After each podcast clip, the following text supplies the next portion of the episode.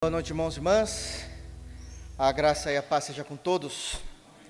Sem muitas demoras, quero convidar os irmãos a abrirem a Bíblia. No livro do profeta Oséias, capítulo 4, nós iremos ler do versículo de número 14 até o final. Profeta Oséias, capítulo 4, nós iremos ler do versículo de número 14 até o versículo de número 19, que é o final do capítulo. Amém?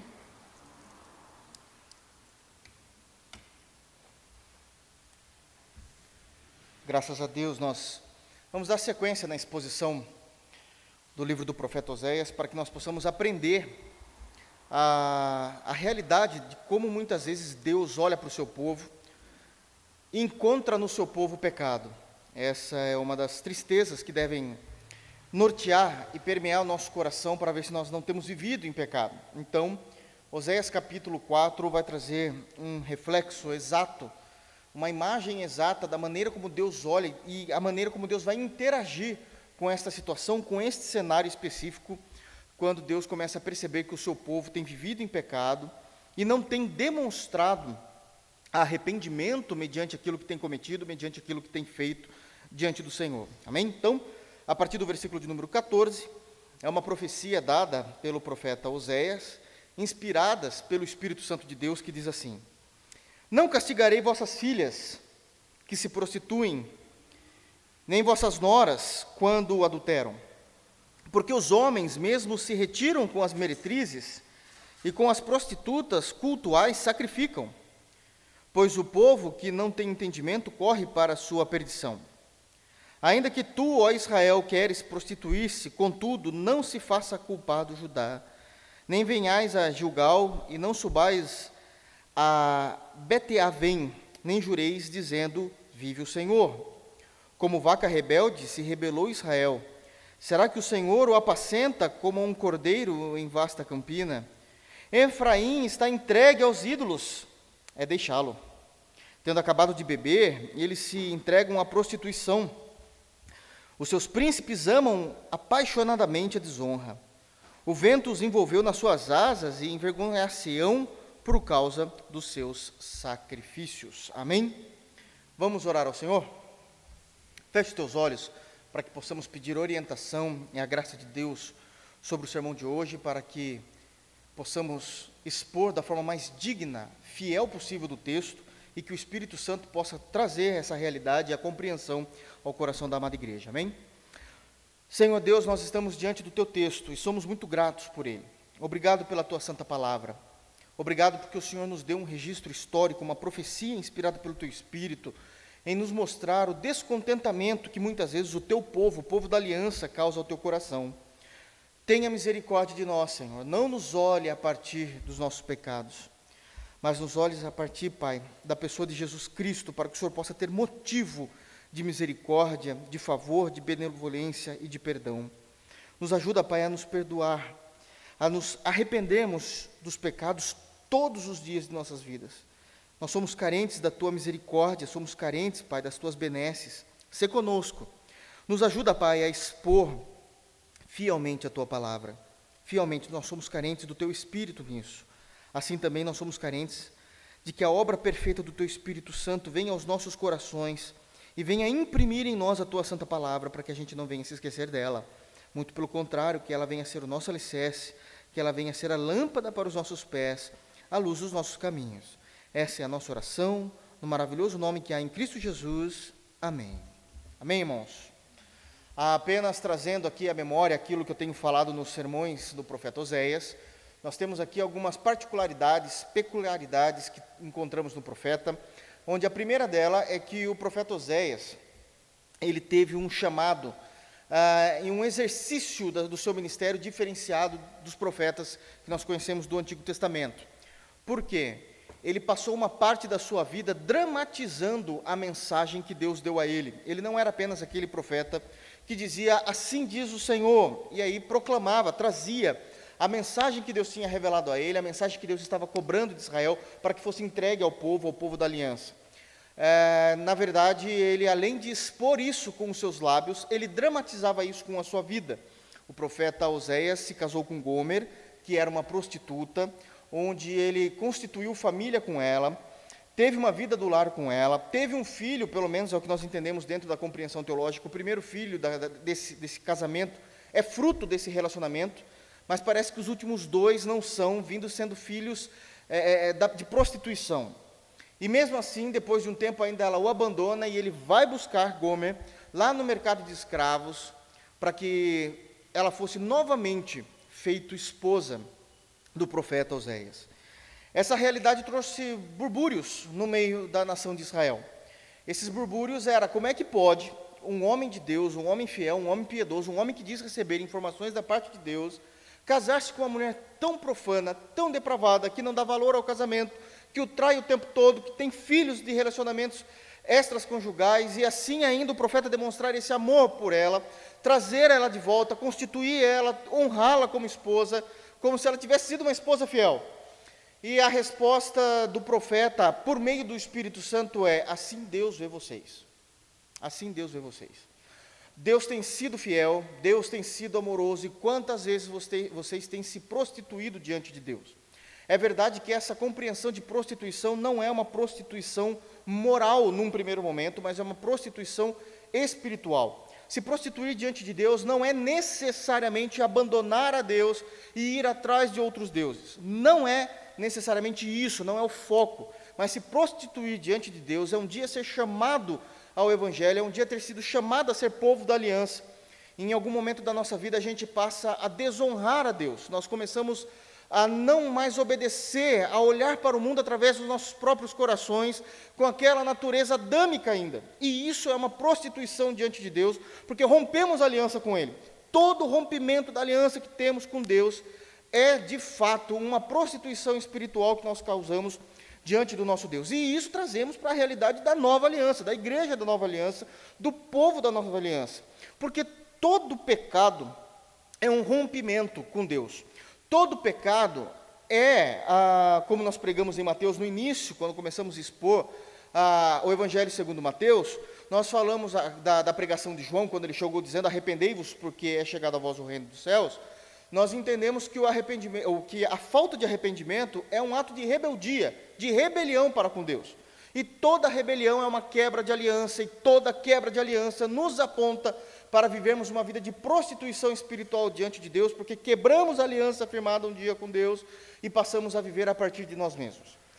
Lógico que isso pode levar à adoração a outros deuses, isso vai acontecer aqui com esse povo e com essa geração, e eu também me refiro que muitas vezes é provável, não é impossível, mas é provável que os evangélicos que nós temos hoje na nação brasileira, agora generalizando, não vai voltar a adorar imagens se um dia veio desse tipo de adoração. Não vai voltar. Provavelmente não. Não posso dar certeza. Provavelmente não. Todavia, nós nos prostituímos com outras coisas, criamos outros tipos de idolatria, e Deus vai tratar com isso o tempo todo no livro do profeta Oséias. Então, ele vai fazer isso dramatizando com a sua vida. Uma outra argumentação, um outro ponto importante para que a gente possa entender no contexto do profeta Oséias, é que nós estamos falando aqui necessariamente com Israel. E Israel é povo de Deus, mas, agora indo um pouquinho mais profundo, quando nós falamos Israel, nós estamos falando do povo do norte. Israel brigou. Aquela nação toda que nós conhecemos após Salomão brigou, um povo ficou com Roboão, que na verdade ele é a dinastia mesmo, ele era o correto, um povo, ficou duas tribos apenas, né? Ficou a tribo de Judá e a tribo de Benjamim. Das 12, somente duas ficaram ali. Essas são o reino do sul, Roboão é o rei, e ali é a dinastia correta mesmo, seguindo ali a dinastia davídica, que era o que Deus tinha já estipulado. Todavia, 10 tribos se rebelaram e foram com Jeroboão. E essas 10 tribos, a maior ali, que comandava naquele momento, era Efraim, a tribo mais populacional, que tinha mais pessoas, era a maior ali daquelas 10, então se tornaram o povo do norte e chamado de Israel. Então agora Israel, o povo de Deus, estava dividido em duas nações, o povo do norte e o povo do sul. Oséias está falando ao povo do norte, as 10 tribos. Nós esquecemos um pouquinho dessas outras duas, que é o povo do sul, Deus já tem levantado outros profetas para falar lá, mas não é o momento. Todavia, Deus vai agora citar, nós lemos aqui, Deus vai citar o povo do sul também a uma orientação. Ok, irmãos? Dito isso, nós já sabemos então que do capítulo 1 até o capítulo 3, que nós fizemos a exposição, tudo envolto ali, o cenário era a tragédia do casamento do profeta Oséias com Gomer. A partir do capítulo 4, não se fala mais desse casamento. Não se existe mais absolutamente nenhuma informação sobre esse casamento e o cenário muda. Aquilo que até então estava sendo levado a partir da tragédia do casamento do profeta com Gomer, no capítulo 4, nós estamos numa sala de tribunal. Este é o cenário. Nós estamos na sala de um tribunal. O capítulo 4 é imprescindível para a compreensão de todos os demais capítulos. Se nós entendermos bem o capítulo 4, nós vamos ter base exegética para que a gente possa entender perfeitamente os demais capítulos que vão a seguir, que são muitos ainda, mas vamos ter base suficiente para que a gente possa entender. Então, o que é que está acontecendo aqui no capítulo 4? O cenário metafórico aqui é uma sala de julgamento. Sabemos que Deus é o juiz, obviamente, Deus é o juiz, mas o papel que Deus tem feito aqui não é de juiz num primeiro momento. O papel de maior prestígio dentro desta sala de tribunal, desta sala de audiência, é o papel do promotor. Deus também está sendo o promotor. Quem é o promotor dentro da linguagem jurídica? É aquele advogado que defende o Estado. É o advogado que defende a nação, se eu posso dizer isso. Mas, na verdade, é o Estado aqui no Brasil. Mas é o advogado que defende o reino de Deus. Então, ele é aquele que vai acusar o réu, dizendo que tem praticado imoralidades, comportamentos ilícitos, pecaminosos, e que esses pecados não apenas ferem a individualidade do réu, ou de uma possível vítima específica, mas que ele é terrível em viver em comunidade. Os erros desta nação vai ferir, de fato, toda a comunidade. Então, é isso que o promotor faz num julgamento. E Deus está se apresentando como esse promotor. Do versículo de número 1 até o versículo de número 3, nós temos os autos do processo. Aquilo que Deus tem falado, como está errado, e por que é que o povo de Israel, povo do norte, está dentro dessa sala sendo acusado, sendo réu ali naquele momento. Então, no versículo, logamente de número 1, já vai dizer que Deus tem 3 problemas com esse povo. Lá no versículo de número 1, só estou lembrando aqui para os irmãos se atentarem ao que nós vamos falar hoje. Então, no versículo de número 1 é dito que Deus tem uma contenda com o povo de Israel, com o povo do norte, e que essa contenda se baseia em que esse povo não há verdade, já explicamos e fizemos a exposição do que isso significa, nem amor e nem conhecimento de Deus. A tríade do que é natural existir em uma sociedade. Não existindo essa tríade, não existe sociedade que possamos entender ou viver dentro dela. Uma sociedade sem verdade, sem amor e sem conhecimento de Deus. No versículo de número 2, Deus vai acusar tudo aquilo que eles têm feito, mas agora de forma mais intrínseca, dizendo, olha, esses aqui são os grandes problemas. Dentro desses principais problemas, outros se alastram. Mas no versículo, então, de número 2, está dizendo qual é a característica do povo de Deus nesse momento. Então, é dito que o povo de Deus só sabe perjurar, mentir, matar, furtar, adulterar, arrombar e homicídios sobre homicídios. São vários mandamentos sendo quebrados. Nós temos o nome de Deus sendo usado em vão aqui, porque perjurar é jurar pelo nome de Deus de forma falsa, mentir, obviamente, que já entra nesse ponto também, matar, está quebrando o mandamento de não matarás, é o 6º mandamento, não é isso?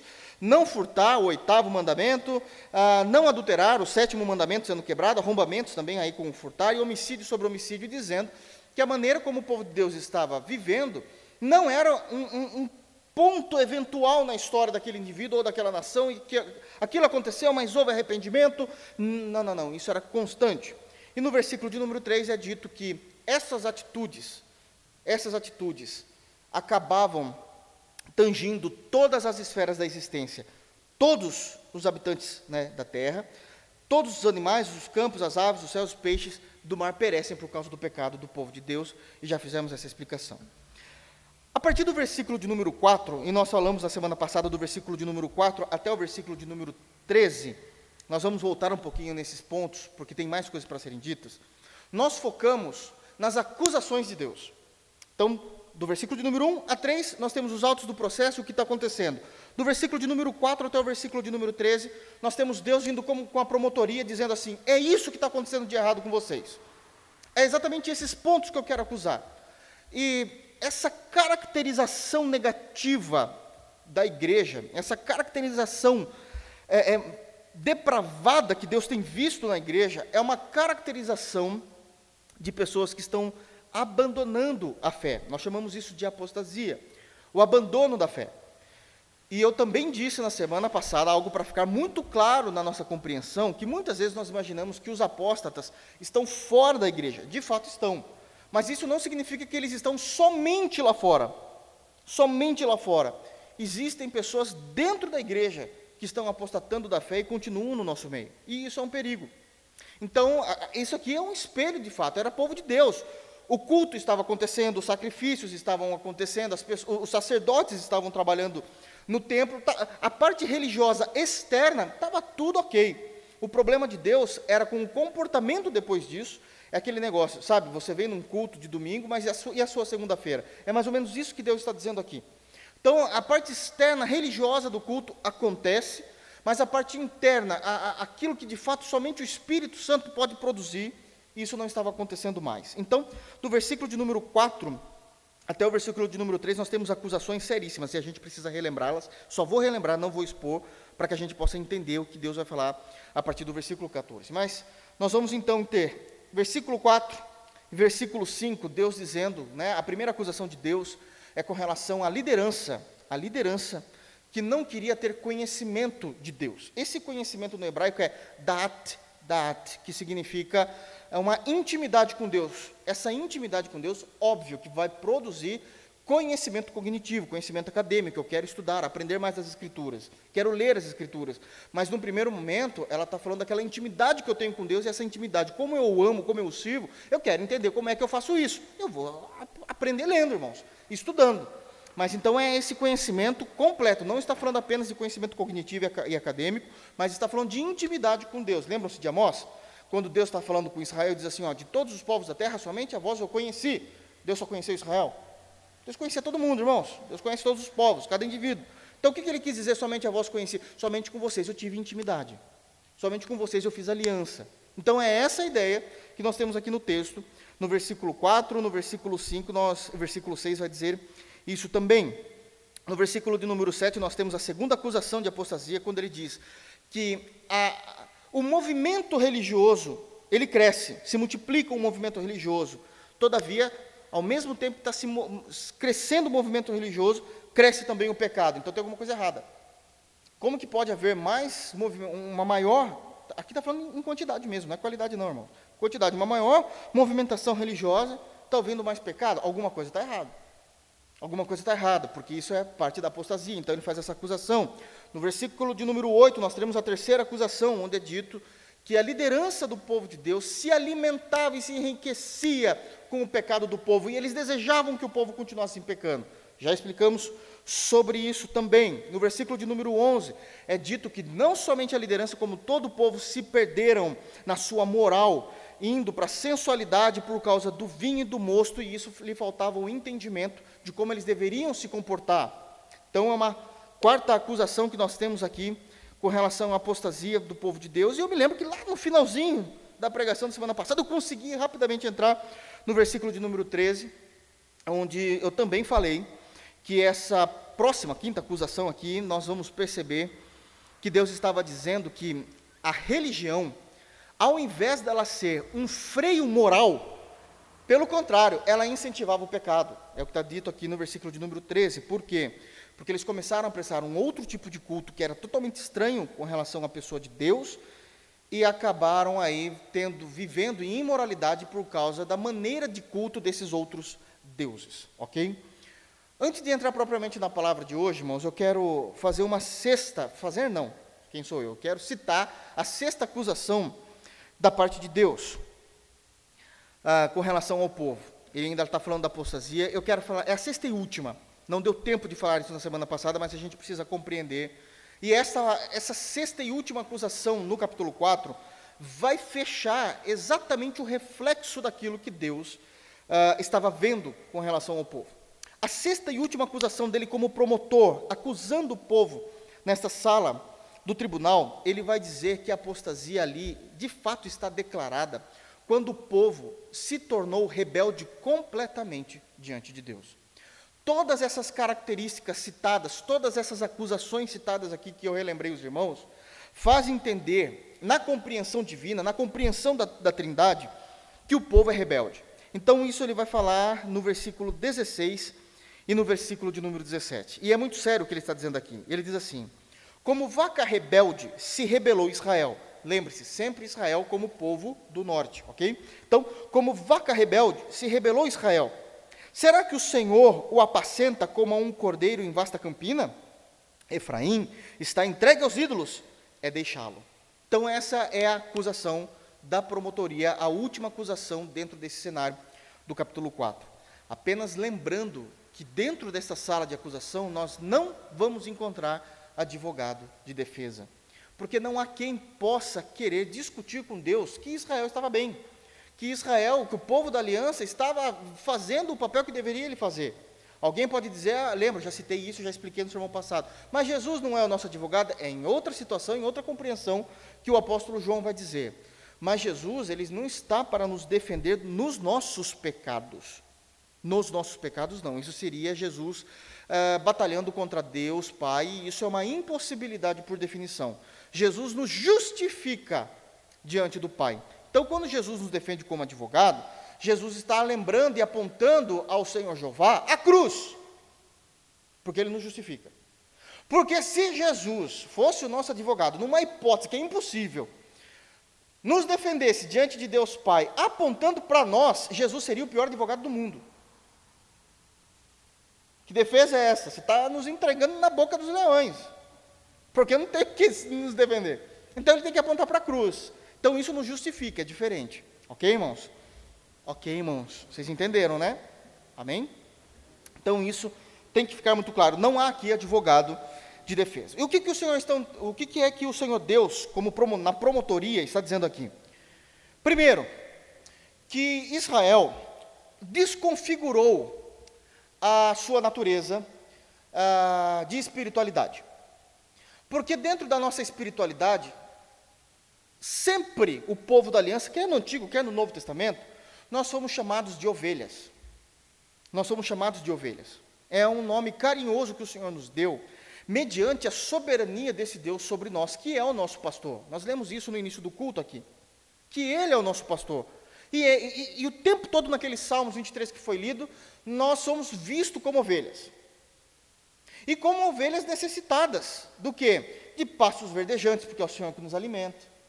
Ovelhas que necessitam ser livres de temores, porque por mais que essa ovelha passe pelo vale da sombra da morte, o Senhor está comigo, o cajado dele nos consola. Então, toda a argumentação dos Salmos é constituída em cima da compreensão de que o Senhor é soberano, sendo nosso pastor, nosso tutor, nosso mestre, nosso guia, nosso provedor, nosso sustentador, e quem nós somos? Ovelhas. Ovelhas carentes de absolutamente tudo. Mas no versículo 16, o Senhor mudou a nossa natureza e nos chamou de vaca rebelde. Alguém já viu um touro rebelde no meio do campo? O como é difícil domar, o como é difícil pegar, e fica lutando contra os aguilhões o tempo todo. O Senhor está dizendo que nós perdemos a nossa característica da espiritualidade que deveríamos apresentar diante das nações e diante dele, e passamos a ser como vacas loucas. Vacas loucas. Mas ainda o Senhor vai citar uma outra compreensão. Nós não apenas perdemos a nossa natureza espiritual de como deveríamos ser vistos pelos povos e principalmente pelo Senhor. Nós não perdemos apenas isso. A gente teve a ousadia, eu falo a gente porque a gente pode errar do mesmo jeito que o povo de Israel. Nós tivemos, é o mesmo povo, né? Então, nós temos ainda a ousadia de não apenas perder a natureza espiritual, mas perder o senso de responsabilidade e de crítica. É isso que o Senhor está nos dizendo no versículo 16. Porque ele diz assim, como vaca rebelde, se rebelou Israel. Nós perdemos a natureza espiritual. Não somos mais aquelas ovelhinhas bonitas. Nós somos como aquelas vacas loucas no meio de um pasto em que não obedece, só foge. Só quer dar chifrada em todos aqueles que estão ali. Não anda em conjunto. De fato é rebelde, é louca, é insensata em tudo aquilo que faz. Esses animais são terríveis quando eles estão rebeldes. É insensata em tudo aquilo que faz. Porém, o senso de autocrítica, de se ver, se olhar, em perceber que não estamos tendo mais as características de ovelhas, isso não existe, porque nós exigimos que o Senhor nos apacente ainda como um cordeiro. É isso que Deus está dizendo. Como vaca rebelde se rebelou Israel, será que o Senhor o apacenta como um cordeiro em vasta campina? É ponto e vírgula, por isso que é essa compreensão. Assim, será que o Senhor deve continuar ainda tratando o povo de Israel como cordeiro, né, que apacenta como um cordeiro em vasta campina, que está tudo bem, está tudo tranquilo? Porque o povo de Israel queria exatamente isso. Nós queremos ser vacas loucas, vivendo de uma forma autônoma a Deus, a parte de Deus. Mas quando a gente quer algo, quanto aos cuidados, quanto à provisão, que o Senhor nos olhe como cordeirinho. Meu Deus do céu, a gente é muito mal. A gente é muito mal. A gente se assemelha, e o povo aqui dessa geração se assemelhava ao povo do mundo. É aquele povo do mundo, ímpio, que nunca teve um encontro com Cristo, nunca compreendeu o que é a nova aliança, muito menos sabe o que significa viver uma vida em Cristo, e que apronta todas, vive de uma forma desregrada, desprovida da graça de Deus, pecaminoso o tempo todo, mas daí, quando acontece alguma coisa, ele diz assim, mas Deus me guarda, Deus é comigo, a gente é filho de Deus, pessoal, não, você é vaca rebelde, não é ovelha. Você é vaca rebelde, é o próprio Deus que está dizendo isso. Mas esperar isso lá de fora é comum. Mas esperar isso do povo de dentro, não pode. Então Deus aqui está deixando claro o como nós perdemos, né? Nós se rebelamos a Deus com todas essas características e todas essas acusações que nós falamos aqui, onde nós nos tornamos uma vaca rebelde, onde nós se rebelamos contra Deus, e ainda por cima perdemos o nosso senso crítico, querendo que Deus nos trate como ovelhas. Querendo que Deus nos trate como ovelhas. É uma coisa terrível. É uma coisa terrível isso. Aí o Senhor vem ainda no versículo 17, para encerrar todas essas acusações, como um bom promotor que o Senhor Deus é, e Ele encerra de uma forma terrível para nós, mas muito sensata, muito santa. Ele diz o seguinte, Efraim, aqui ele está falando de todo Israel, mas lembram-se, Efraim é a maior tribo do norte, nesse momento da história, né, que tem mais pessoas, mais populacional e tal. Então ele fala Efraim, mas está simbolizando ali todas as 10. Efraim está entregue aos ídolos. Efraim não me adora mais, adora qualquer outra coisa, tudo se tornou ídolos para Efraim, mas não a mim. A mim, Efraim não adora. Isso não existe. E como ele está encerrando, então, ali a parte da promotoria, da acusação, ele diz assim, Efraim está entregue aos ídolos. É deixá-lo. Aqui a promotoria está dizendo assim, entregue-o aos seus pecados. Entregue esse povo às acusações. Entregue ao veredito. Quando Deus disse isso, Ele está falando como promotor. Mas para quem é que o promotor está falando? Para o réu? Não, o promotor está falando para o juiz. Quem é o juiz? O próprio Deus. E Deus está dizendo assim, é verdade. Não há como defender esse povo, essa geração ímpia, perversa, que brincou com o nome do Senhor. E a promotoria está certa em todas as suas acusações. Tem base, tem prova para todas as suas acusações. Vamos deixá-los. E Deus os deixou.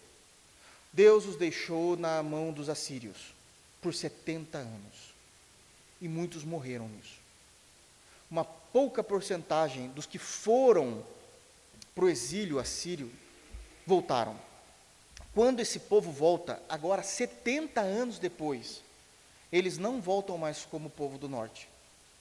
Já não existe mais isso. Foi descaracterizado. Aqui é o fim. Não existe mais povo do norte a partir desse texto, irmãos. Não existe, Deus acabou com o povo do norte. Eles voltam como Israel, povo unido, as 12 tribos, agora está todo mundo arrependidinho, não é isso? Então todo mundo arrependidinho, vamos voltar, vamos tentar reconstruir o templo, mas a gente ainda prefere reconstruir nossa casa, mas daí vai entrar Ageu. Aí vai entrar Ageu e a gente já não vou falar de Ageu. Mas é exatamente isso, porque Deus destruiu toda essa geração na sua acusação. Então aqui nós falamos, eu termino hoje, aqui né, nesse momento, as acusações, mas o texto não fala só de acusações. Ah, se só falasse de acusações já era terrível, mas estava bom.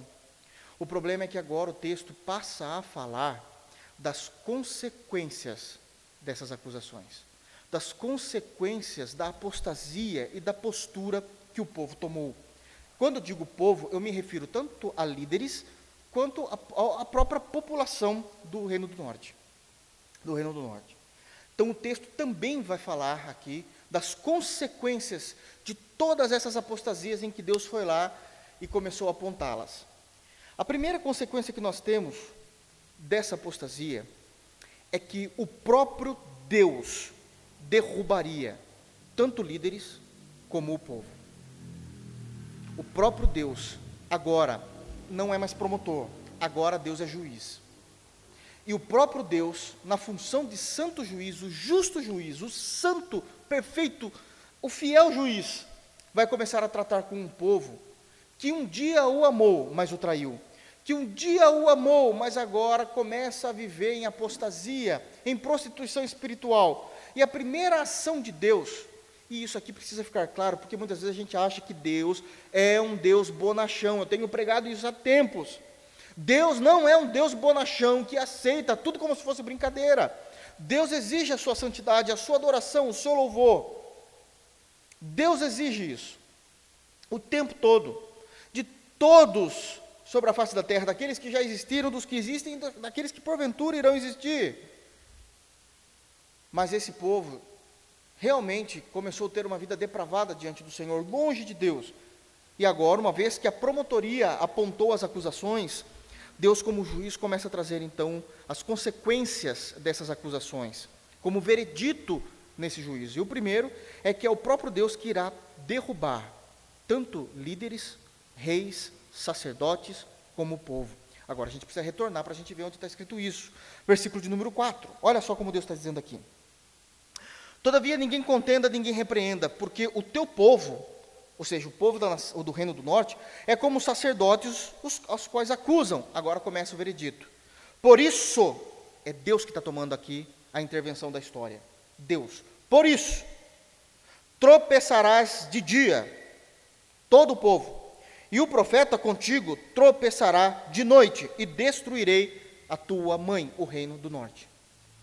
Deus não volta atrás, irmãos. Deus não volta atrás. É o próprio Deus que iria derrubar essa nação. Era o próprio Deus que iria extinguir essa geração, esse povo da face da terra. Nunca mais nós vimos falar a respeito do povo do norte. Foram humilhados. Os reis se tornaram escravos. O povo que tinha liberdade para andar nas ruas, mas preferiram, cometer todo tipo de depravação do versículo 2, agora também estavam submissos a uma nação de língua estranha. Por 70 anos. Irmãos, 70 anos é muita coisa para viver em escravidão, em serviço, preso, perdendo a sua liberdade. Perdeu a vida. Acabou a história. Os que foram lá com certa idade, morreram ali, no exílio. Os que foram bem novinhos, perderam a vida no exílio. E os que nasceram no exílio, quando saem do exílio, perderam a existência e da realidade do que é a realidade social, porque tudo que eles sabiam era escravidão. Acabou a história.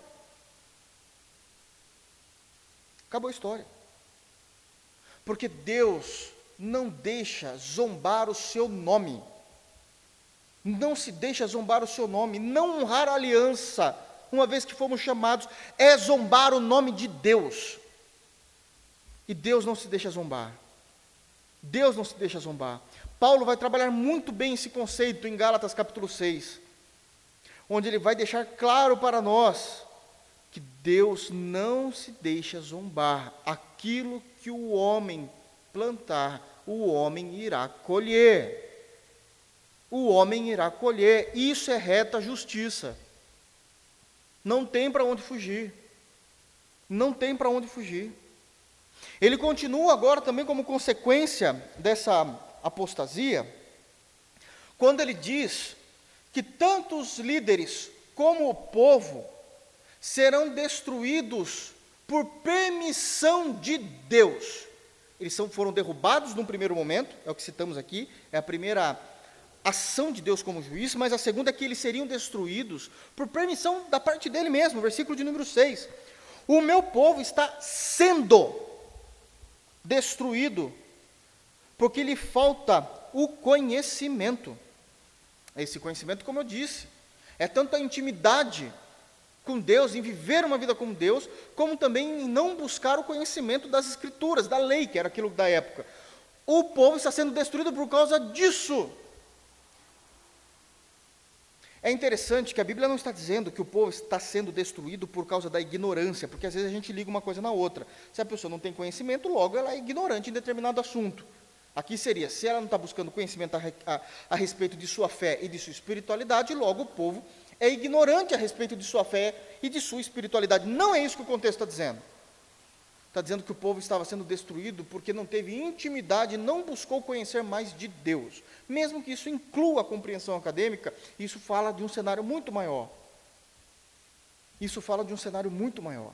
E que Deus iria permitir que, por um povo, o seu povo fosse destruído. Primeiro, a nação foi derrubada e agora o seu povo vai ser destruído. Vai ser destruído. E isso é muito sério, nós vemos isso acontecendo. Como é triste. Isso é uma realidade histórica e atual do povo de Deus, onde nós vemos igrejas que por anos existiram e hoje não existem mais. Nós sabemos que a Europa é um continente pós-cristão. Isso é um absurdo. Como é que pode no continente europeu, onde começou e deu início à reforma, grandes reformadores atuaram naquela região, hoje ser um lugar abandonado com relação à espiritualidade cristã? Como é que pode isso? Porque em algum momento aquela geração brincou. Em algum momento aquela geração brincou. A gente não precisa buscar essa informação só em Oséias. Nós temos algo muito próximo nosso no Ocidente. No Ocidente.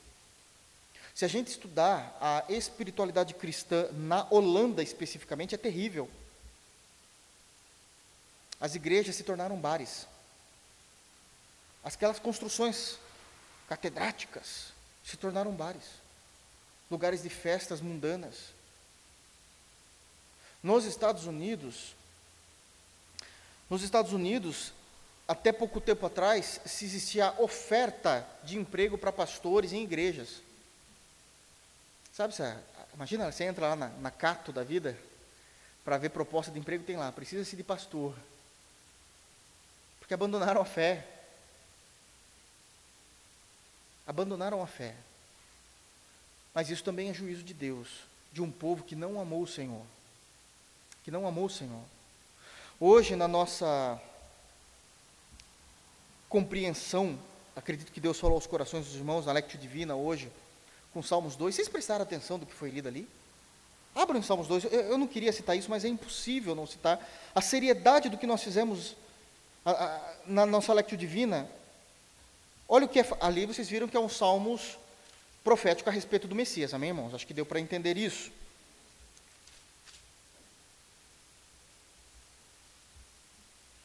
Versículo de número 12, já começa dizendo o seguinte: beijai o filho, para que se não irrite. A falta de adoração irrita Cristo. Está no texto, não sou eu. Imagina, Jesus se irritou, está aqui no texto, irmãos. Aliás, a palavra adoração no grego, proskeneu, ela fala de você beijar entre os olhos. Eu sei que para nós não faz sentido nenhum no Ocidente, mas isso era um ato de adoração naquela época.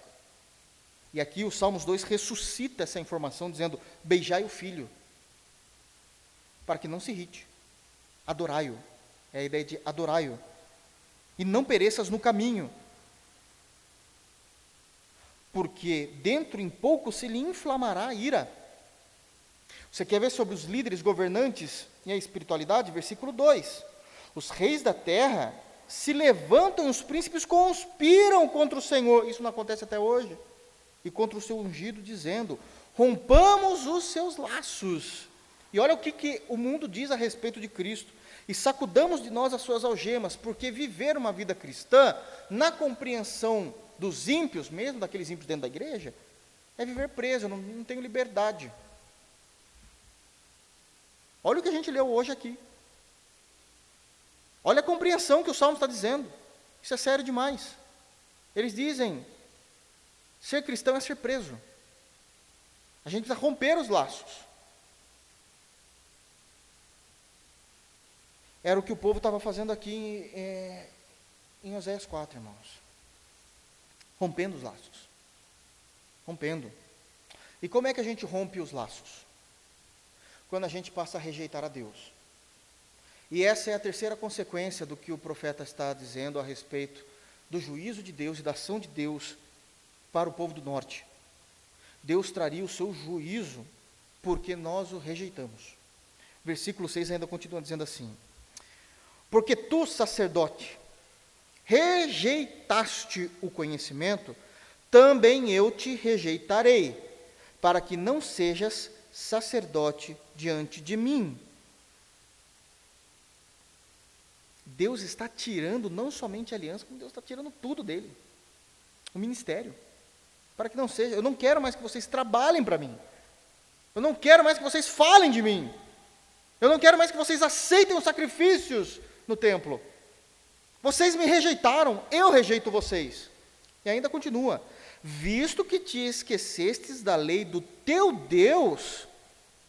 Está vendo então como não é uma questão só de conhecimento, mas está falando de intimidade? Eu esqueci a lei, eu não vivo mais aquela intimidade. Então, visto que esquecestes da lei do teu Deus, também eu me esquecerei de teus filhos. Está falando da nação. Olha que responsabilidade é para um pastor ter. O pastor tem a obrigação, meu Deus do céu, isso é óbvio, de expor a palavra de Deus com fidelidade, com clareza, de tal maneira que o povo de Deus veja a glória de Deus nas escrituras, nas páginas, nas doutrinas, nas narrativas, nas parábolas, em tudo quanto é canto das escrituras. Mas uma vez que isso não estava acontecendo, Deus também está dizendo, eu estou esquecendo dos teus filhos, isso é dos teus rebanhos, daqueles a quem vocês se reportam. E aqui eu quero pegar uma palavra. Eu quero trazer uma compreensão. Tem gente que vê liderança só fazendo coisa errada, pecaminosa, e não querendo entrar em discussões, diz assim, não tem problema, ele que está fazendo errado, eu estou de boa. Deus está dizendo que as ações erradas de um pastor influenciam no povo, está no texto, não venha dizer, é ele que está cometendo o erro, eu não tenho nada a ver com isso, mas eu estou ali só servindo ao Senhor, comendo comida podre, porque ele está negando o pão do céu a você e dando palha de camelo. Não, mas eu estou ali, quem pecou, isso tem influência. Nós somos um corpo. Nós somos um corpo.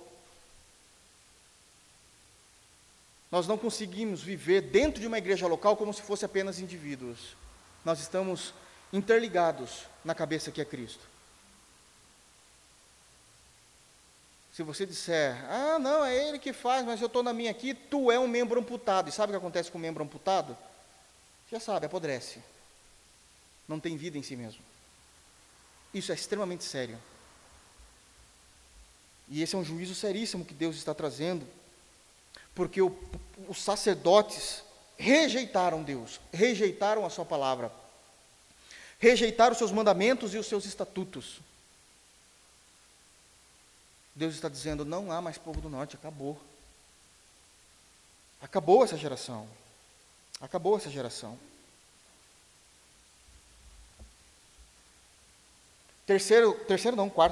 Quarto juízo da parte de Deus, ao ouvir a promotoria do próprio Deus.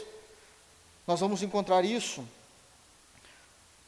no versículo de número 9, que é trazer, de fato, a justa justiça, o justo juízo sobre os comportamentos, sejam dos líderes, como também de todo o povo. Versículo de número 9.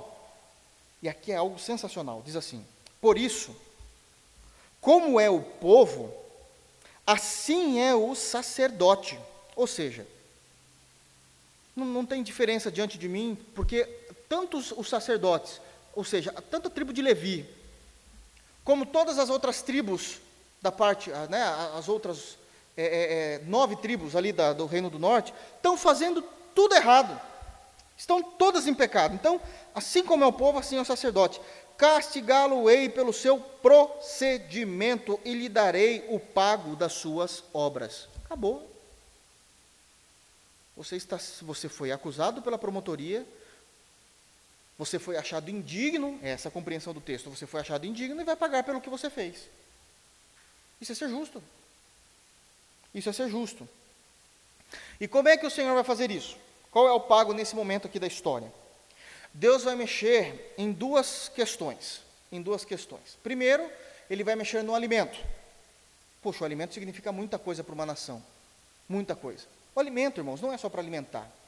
O alimento, lógico, a função primordial do alimento, de fato, é trazer ali toda a nutrição, toda a alimentação necessária ali para o nosso dia a dia. Mas o alimento, ele também traz prazer, traz comunhão, traz alegria, traz vida, traz entretenimento.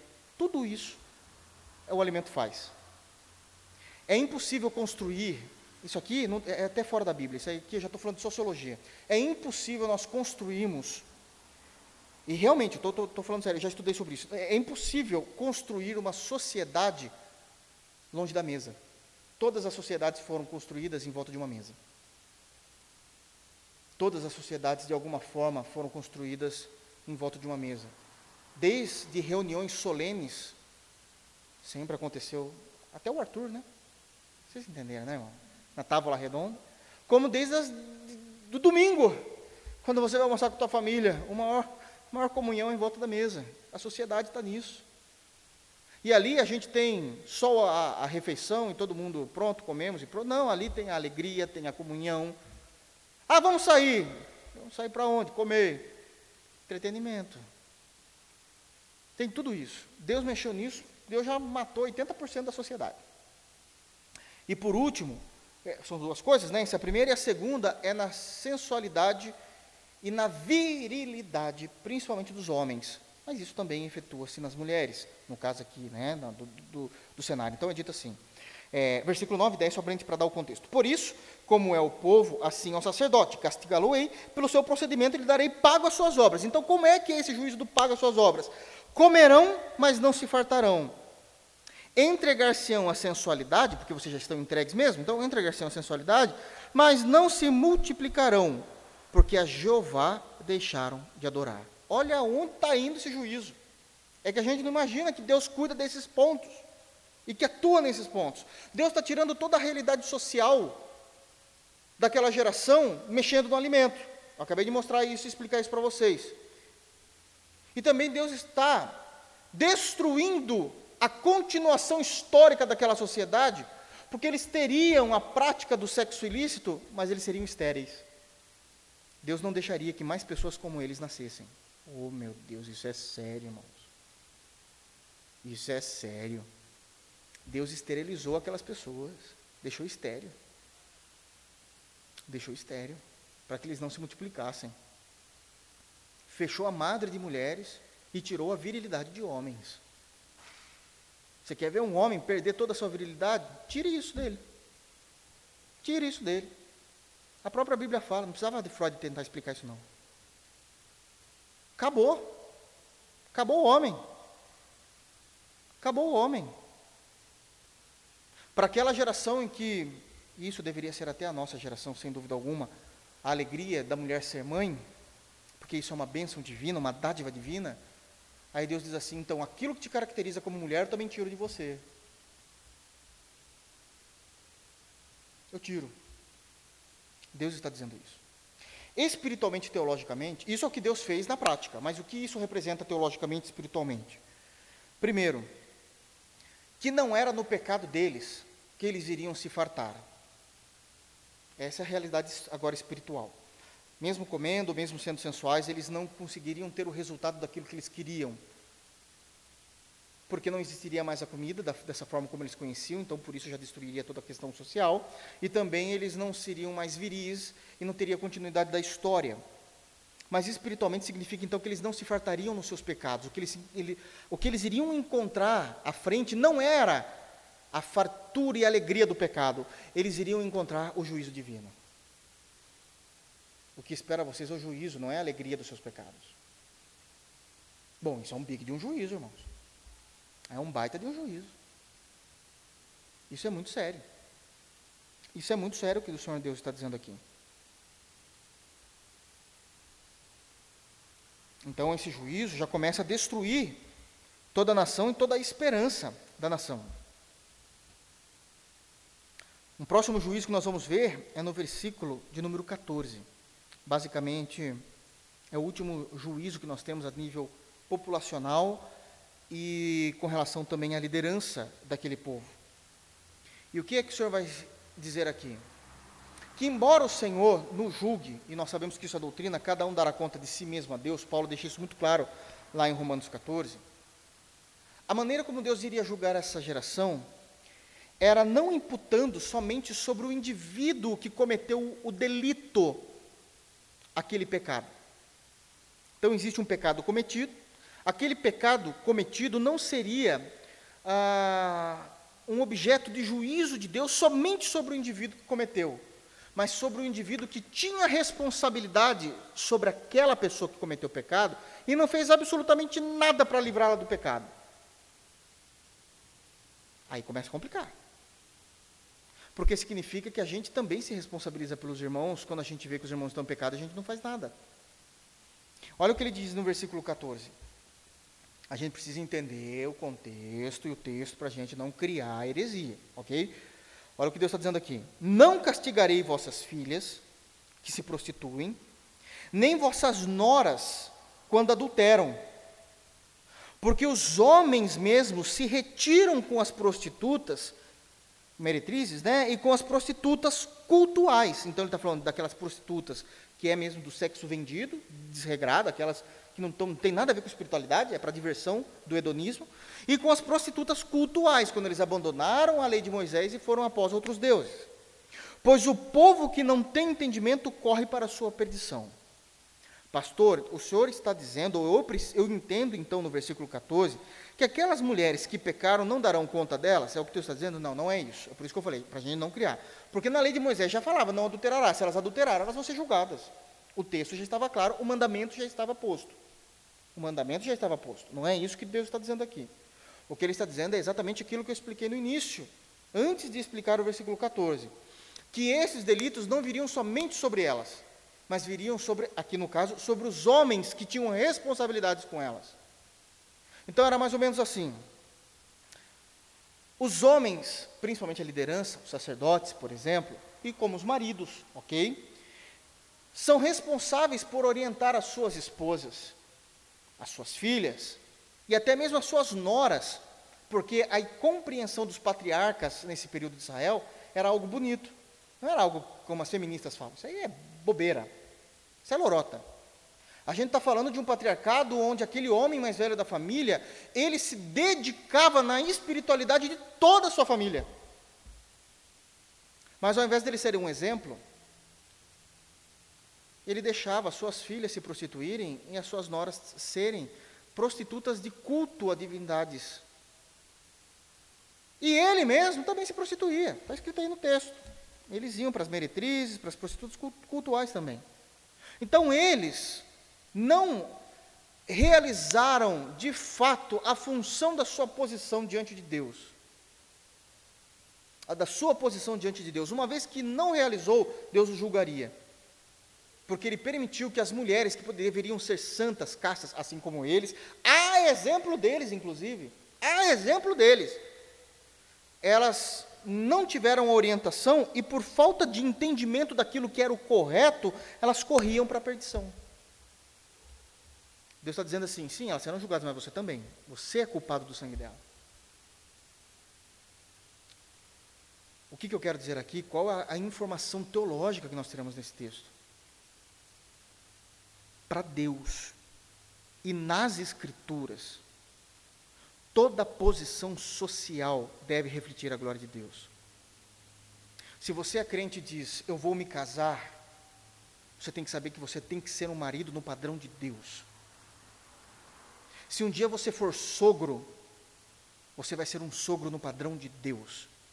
Se um dia você for um patriarca da família, você vai ser um patriarca da família no padrão de Deus. Se você é uma irmã, que seja casta no padrão de Deus. Se você é uma nora, você tem que ser uma nora no padrão de Deus. Todas as funções familiares e sociais estão no padrão das Escrituras e não no que o mundo dita. Deus quer isso do seu povo. Deus quer isso do seu povo. Ah, vou casar. Deus te abençoe, meu filho. Estou feliz. Mas você vai ter responsabilidades diante de Deus. As irmãzinhas, não aguento, quero casar, é meu sonho. Pastor, me casa. Caso, você vai ter que ser uma mulher para a glória de Deus. Já leu Provérbios 31? Você ama aquilo lá? A partir do versículo 10. Se você não ama, não casa. Você vai trazer juízo para a tua vida. Isso é sério, irmãos. Deus está trazendo um juízo específico sobre as questões de não se envolverem com as funções sociais que existem nas Escrituras. Que existem nas Escrituras. Está aqui no texto. E aqui ele encerra, então, esse juízo para essa geração, no que tange, né, generalizando todo o povo. No versículo 15, ele vai trazer agora um alerta. E aqui é sensacional o cuidado maravilhoso de Deus. O cuidado maravilhoso de Deus que eu consigo ver em tudo isso. Para quem que Deus está falando? Israel? Oh, irmãos, me ajuda. Me ajuda aí, irmãos. Povo do norte. De repente, Deus para de falar do povo do norte, fala assim, ele vira e fala assim, agora eu quero falar com o povo do sul. O povo do sul não tem nada a ver com isso aqui. Eu quero falar com Judá e com Benjamim. E aqui a gente tem uma lição maravilhosa. Ele diz assim no versículo de número 15. Ainda que tu, ó Israel, norte, queres prostituir-se, contudo, não se faça culpado, Judá, sul. Nem venhais a Gilgal, e não subais a Bete-Áven, nem jureis, dizendo, vive o Senhor. Deixa eu explicar aqui. Vocês se lembram de quando eu comecei a expor, olha, está vendo como é importante a gente guardar as coisas? Quando eu comecei a expor o profeta Oséias, eu disse o seguinte, o tempo todo, irmãos, o profeta Oséias está falando para qual povo? Do norte. O profeta Oséias está falando para qual povo? Do norte. Eu sempre bati muito nessa tecla, mas eu também batia na outra tecla, na tecla seguinte, dizendo assim, o profeta Oséias não estava falando, evidentemente, para o povo do sul, mas o povo do sul tem ouvidos. E aí o povo do sul falava assim, vocês viram o que o profeta Oséias está fazendo lá com o povo de Jeroboão? Está arrebentando. Sabe o que ele falou? O profeta Oséias, usado por Deus, por nosso Deus Jeová, falou o seguinte, que eles estavam fazendo isso que eles estavam fazendo era errado, e que o Senhor Jeová iria julgar o povo do norte, porque isso é errado. Só tem um problema. Daí o pessoal do sul, tá, qual o problema? Que eu estou fazendo isso. Se é errado lá, é errado aqui. Então, como eu não sou bobo, eu vou aproveitar para me arrepender antes que Deus venha com o juízo. Eu falei disso algumas vezes, vocês se lembram? É exatamente o que está acontecendo aqui, é por isso que eu falei. Deus está virando para o povo de Judá dizendo assim, eu sei que vocês são orelhudos, e vocês estão sabendo tudo que eu estou fazendo aqui no norte, porque havia disputa, e existia aquela certa alegria. Deus está arrepiando o povo do norte, porque a gente veio de Davi. Eles iam se dar mal também, eles só não sabiam disso. Mas nesse caso ainda eles estavam bem. Eles estavam bem. Deus está arrebentando, trazendo juízo, levantou Oséias lá. Aí Deus olha e diz o seguinte, Judá, vocês não são bobos, vocês estão ouvindo. Claro que vocês estão ouvindo, é todo mundo abelhudo. Então se vocês ouviram, não é para vocês se alegrarem com o que eu estou fazendo aqui no povo do norte. É para vocês não fazerem o mesmo. É para vocês não comungarem mais com o povo do norte. Olha que seriedade. Eu não quero mais que vocês comunguem. Eu não quero que vocês se façam culpados cometendo os mesmos erros do povo do norte. É o que o texto está dizendo. E eu também não quero que vocês andem com eles, porque já não sou mais meu povo. Está aqui no texto. Olha lá, ó. Nem venhais a Gilgal e nem subais a Bete-Áven. E também tinha Berseba. O que é isso aqui? Aonde o povo do sul, ou vamos falar assim, aonde o povo da linha de Davi adorava ao Senhor? No templo. Onde ficava o templo? Jerusalém. Amém? Amém. Em Jerusalém. Quando houve a divisão dos reinos, o povo do norte falou assim, a gente não vai mais adorar em Jerusalém. Não, mas Moisés disse que tem que ser em Jerusalém. Não quero saber. Nós não vamos adorar em Jerusalém. A gente vai construir um outro lugar para adorar. Onde? Aí já começou uma briguinha lá. Por quê? Porque se não é Deus que está determinando, qualquer um determina onde quer. Eu sei que tinha 3 lugares ali nessa região. Berseba, Gilgal e Bete-Áven. Fizeram lá um templo o suficiente para que eles recebessem adoração ali. Eles já não estavam adorando em Jerusalém. Não estavam. Ixi, anos depois ainda vai dar essa briga. Vocês se lembram da mulher samaritana lá em João, Evangelho de João, capítulo 4? Senhor, responde aqui uma teologia para a gente aqui. Onde a gente deve adorar? Porque os samaritanos, aqueles não eram samaritanos ainda, não, mas os samaritanos estão falando que é em Gerizim. Mas os judeus falam que é em Jerusalém. Qual a resposta de Jesus? É em Jerusalém, ué. Foi determinado isso na lei. Mas agora também não vai ser mais. Mas até então era Jerusalém. Então eles estavam adorando em outros lugares. A teologia deles era diferente. Eles tinham quebrado a ortodoxia do Antigo Testamento. Sabe o que Deus está dizendo? Não comunguem com estes. Deus não é a favor do ecumenismo. Deus não quer que o seu povo santo se una com pessoas que só pregam heresias, que fazem tudo aquilo que é em desacordo com a palavra de Deus. Mas a gente quer ser mais sábio, como diz Calvino, quer ser mais sábio do que Deus. A gente fala assim, não tem problema nenhum, é amor, amor. O amor de Deus não transgride as escrituras, irmãos. O amor bíblico não quebra a lei. Se eu sei que determinada denominação tem uma visão contrária das escrituras, vive uma teologia maligna, cancerígena, nós não temos comunhão com eles. Mas tem um povo que canta tão bem lá, e eles ensaiam no sábado, entenderam, né? A gente não tem comunhão com eles, nós não temos. Não, mas tem um outro povo que é tão bom. A diferença é que eles falam que Jesus não veio de Jerusalém, Jesus veio dos Estados Unidos. Então a gente não tem comunhão com eles, irmãos. Não, não, mas aquele outro povo fala assim, que a gente tem que seguir tudo certinho, que a gente está livre todos os dias da semana, que a gente, né, que Jesus veio de Jerusalém. A única diferença é que Jesus não é Deus, então a gente também não tem comunhão com eles. Mas tem um outro público que fala tudo isso, que Jesus é de Jerusalém, que Jesus é Deus, é tudo isso, mas assim, tudo que eles pregam é enriquecimento ilícito, então a gente também não tem. A gente não se mistura, a gente não vai até Gilgal, a gente não vai até Bete-Áven, para que a gente não se faça culpado. A orientação divina ao seu povo, que ainda não estava no erro, que era o povo de Judá. Orientação divina, duro, mas a orientação divina. Amém, meus irmãos? E eu termino aqui dizendo o seguinte, que Deus vai trazer agora um juízo específico sobre a liderança política daquela nação. A liderança política. Porque a liderança política, ela tem a mania, é impressionante, e o desejo, lógico, eu não vou generalizar, mas 99% tem a tendência de querer fazer exatamente o que está nos Salmos 2. Achar que o cristianismo é uma algema, de tal maneira que eles não podem liderar, trabalhar, através da cosmovisão cristã conservadora.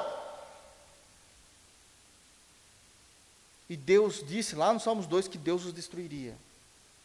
E Deus cumpre isso aqui em Oséias 4. Versículo 18 diz assim, tendo acabado de beber... Aquele, Deus já mudou o cenário aqui, agora está falando dos políticos. E eles faziam exatamente isso. Tendo acabado de beber, eles se entregam à prostituição. Os seus príncipes, aqui é os governadores, os seus príncipes amam apaixonadamente a desonra. A característica desse período da história era exatamente essa. Os governantes amavam a desonra. Só naquela época, né, irmãos? Só naquela época se fazia coisa errada. Só naquela época. Aí Deus vem com juízo. O vento, essa ideia de vento aqui, é que o sistema, a maioridade, a compreensão maior que envolve aquilo que é a liderança política, os envolveu nas suas asas. Parece que eles foram arrebatados e trazidos para debaixo da asa do pecado, daquilo que é errado, daquilo que é desonesto. Mas eles envergonhar-se-ão por causa dos seus sacrifícios. Eles serão envergonhados. Bom, em suma, com político, sem político, foram para a Síria do mesmo jeito. Não conseguiram fazer nada. Porque ninguém se levanta contra Deus. Ninguém pode impedir o juízo de Deus. O único que pode impedir o juízo de Deus é a justificação por meio de Jesus Cristo. Somente Jesus nos impede de receber a ira divina. E que nós possamos andar em Jesus. Que possamos viver em Jesus. Que possamos, como Paulo disse lá em Gálatas 2, versículo 20, estarmos crucificados com Cristo. E vivemos, não mais nós, mas Cristo vive em nós. E a vida que a gente leva agora, corpórea, na carne, nós a vivemos pela fé. Toda a nossa vida é tangida pela fé do Filho de Deus, o qual nos amou e se entregou por nós naquela cruz. Que possamos meditar, reler Oséias 4 e ver se em algum momento a gente se encaixa nisso. Para que a gente não venha se encaixar em nenhum momento dos autos do processo, do versículo de número 1 a 3, que a gente não venha se encaixar em nenhum momento das acusações da promotoria, e muito menos que nós venhamos fazer parte do juízo do justo juiz. Que Deus os abençoe em Cristo Jesus. Vamos ficar de pé?